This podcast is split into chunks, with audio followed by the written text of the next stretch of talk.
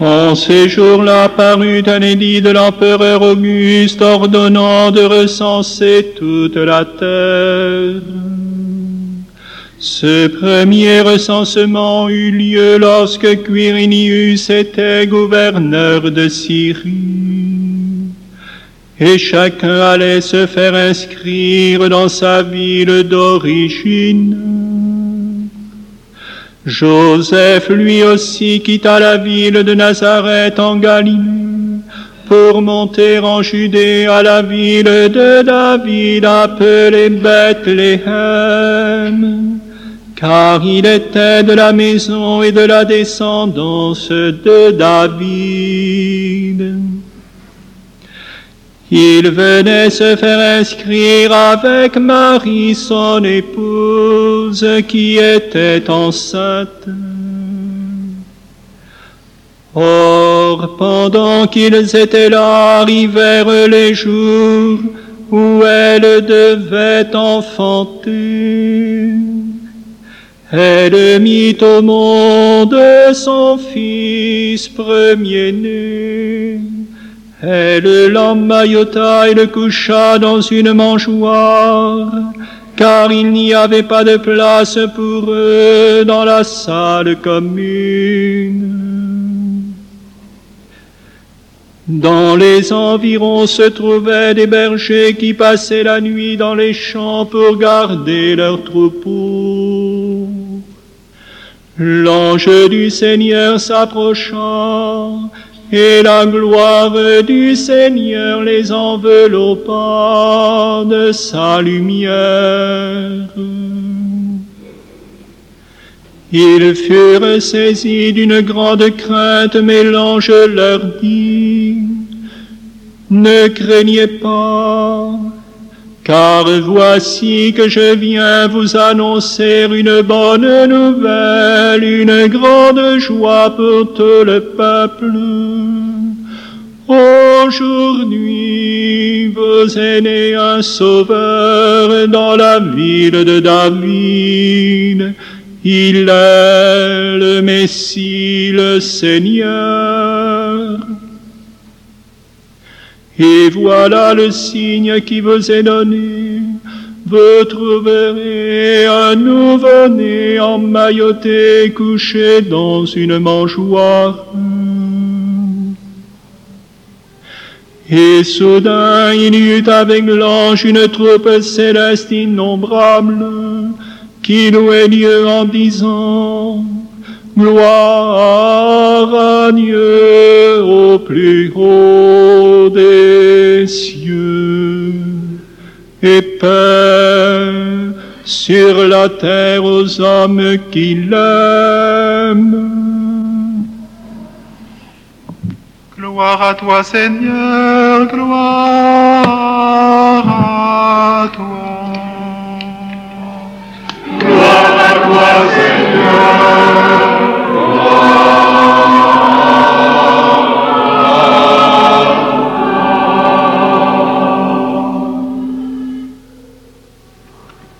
Que s'est-il donc passé dans la nuit de Bethléem pour que la terre entière, deux millénaires après, se souvienne encore?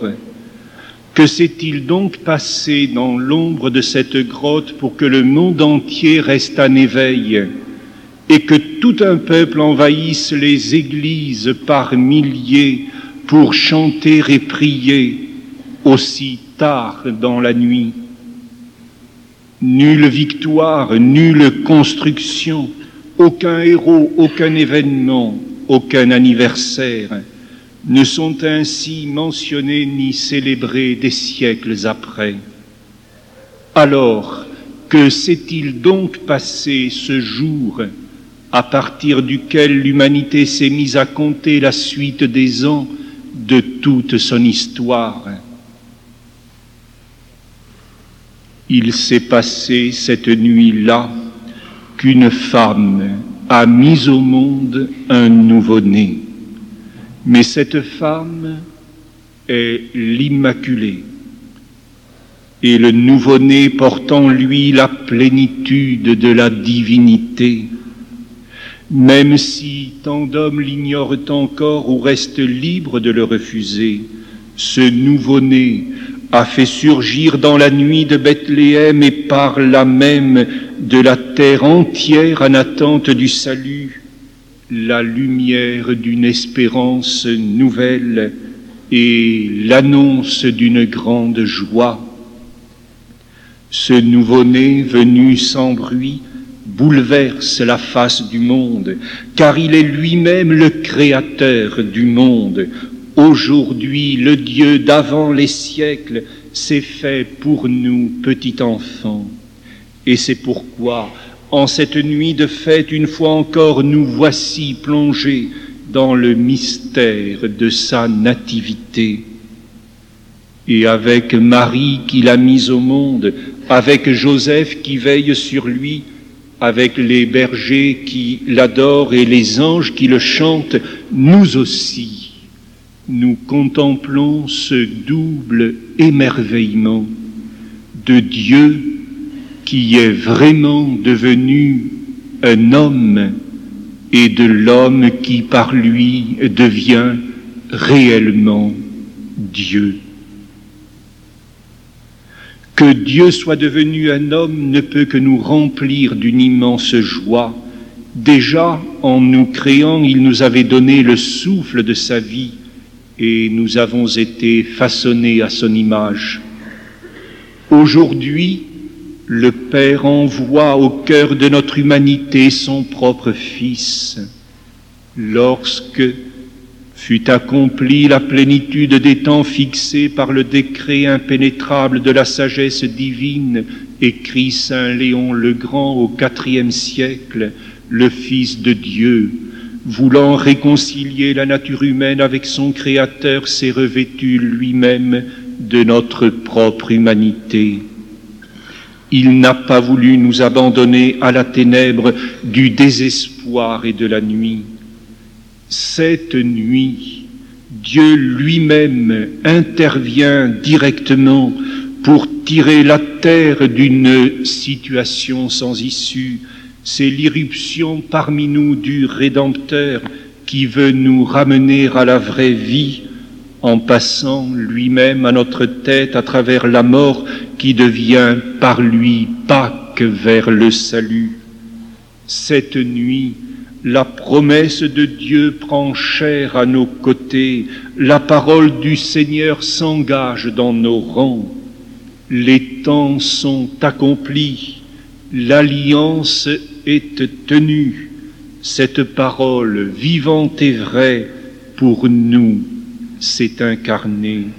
Désormais nous avons un maître pour notre vie, une lumière sur notre route, un chef pour notre foi, un sens nouveau est rendu à notre quête. Dieu est parmi nous, Dieu est avec nous, l'Emmanuel est né pour nous.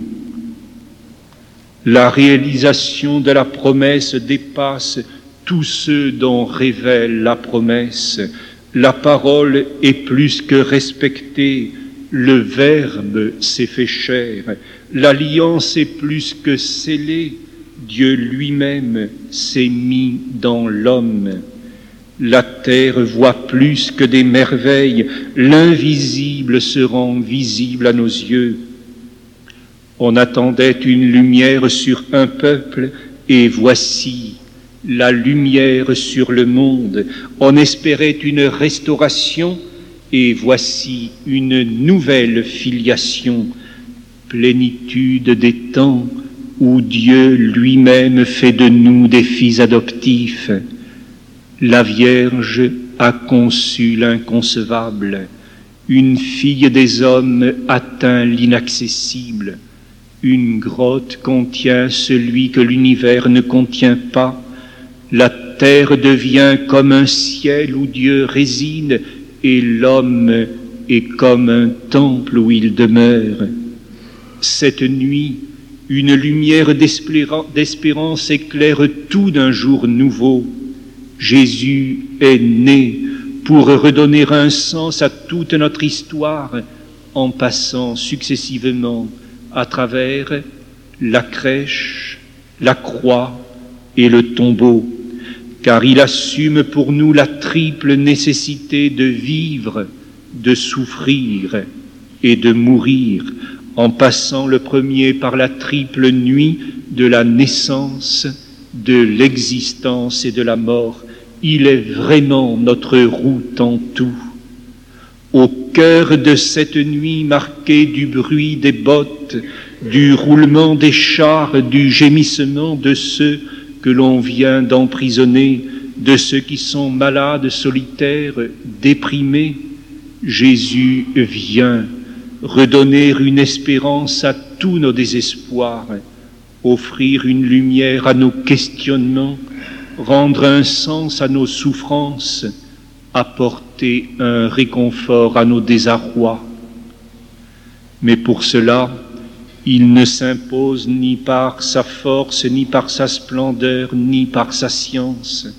Il est là, littéralement livré entre nos mains, aussi démuni, aussi dépendant que peut l'être un tout petit enfant. Comme nous voici soudain désarmés devant ce Dieu nouveau-né, Dieu éternel, petit enfant, Adonai, dans une mangeoire.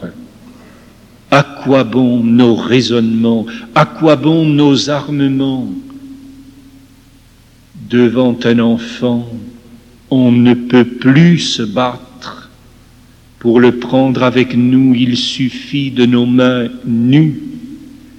Comme Marie, nous n'avons plus qu'à l'accueillir d'un cœur ouvert et pur, car cette nuit, la joie tombe du ciel et la paix germe de la terre. Notre-Dame de Bethléem ouvre nos vies à sa tendresse. Notre-Dame de Chestokova ouvre tous les cœurs à sa justice. Notre-Dame de Paris ouvre notre ville à la foi en sa venue. Notre-Dame de Jérusalem ouvre nos âmes à la lumière de son visage, au mystère de ce premier émerveillement d'un Dieu semblable à nous. Le second émerveillement, lui aussi, nous comble d'allégresse. Si Dieu s'est fait homme, en effet, ce n'est pas seulement pour revêtir notre humanité, mais plus encore pour nous donner de partager sa divinité. S'il est de notre race, c'est que nous sommes aussi de sa race. Inconcevable espérance, merveille de communion d'amour, le Verbe de Dieu, chante Saint Irénée, est venu demeurer dans l'homme pour apprendre à l'homme à demeurer en Dieu. Non seulement nous est donné la joie d'un Sauveur vivant auprès de nous, mais encore la promesse du partage de son éternité. Après la révélation du vrai visage de Dieu fait homme, voici que Noël nous révèle le vrai visage de l'homme, enfant de Dieu. Hier, la chair nous avait rendus aveugles, dit Saint Augustin. Aujourd'hui, la chair nous rend voyants, car à travers le Verbe frais chair, nous entrevoyons la gloire, la gloire de notre pauvre nature, qui devient participante de la divinité. Ô homme, s'écrie encore Saint Irénée, reconnais enfin ta dignité, reconnais dans le visage de cet enfant ta propre ressemblance, toi qui en cette nuit bénie deviens par lui enfant de Dieu, bien-aimé, dès maintenant nous sommes enfants de Dieu même s'il n'est pas encore manifesté le jour où nous lui serons semblables tel qu'il est, nous tous, nous sommes transformés en cette même image. Il y avait une fois sous une tente du désert un vieux nomade qui n'avait jamais vu le reflet de son visage. Entrevoyant un jour un miroir entre les mains d'un voyageur au bord d'une piste, il s'arrêta suffoqué. Croyant reconnaître en cette image la sienne, le visage de son vieux père, il ne s'était jamais vu. Comme un enfant, il s'écria en se voyant dans le miroir, C'est mon père, c'est mon père. Sans la venue du Christ, nous serions tous comme cet homme ignorant son visage. Mais le Christ est venu et le Sauveur est né. La nativité du Fils unique nous révèle aujourd'hui notre véritable identité. À sa lumière, nous voyons la lumière. Dans le reflet de son visage, nous découvrons notre propre mystère. Voyez quel grand amour nous a donné le Père pour que nous soyons appelés enfants de Dieu, enfants et donc héritiers, héritiers de Dieu et co-héritiers du Christ. Si Jésus est notre aîné, multitude de frères, c'est donc que nous avons comme lui pour Père le Dieu vivant et vrai. Nous ne sommes plus des orphelins, la nativité du Fils sur la terre nous révèle que nous avons aussi pour Père le Dieu qui vit au plus haut des cieux.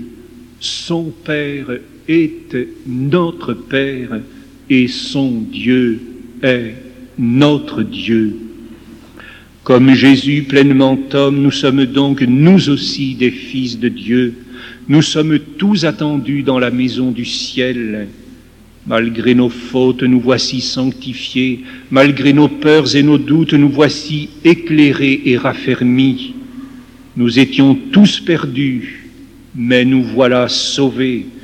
Dieu s'est tellement incarné en nous que nous en sommes divinisés.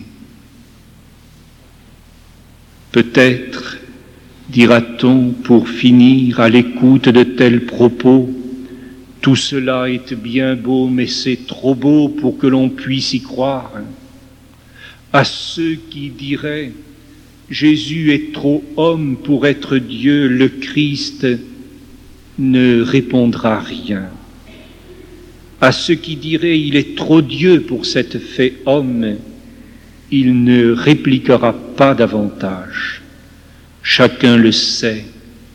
On n'interroge pas un nouveau-né, mais on comprend tout ce qu'il dit quand on le porte dans ses bras.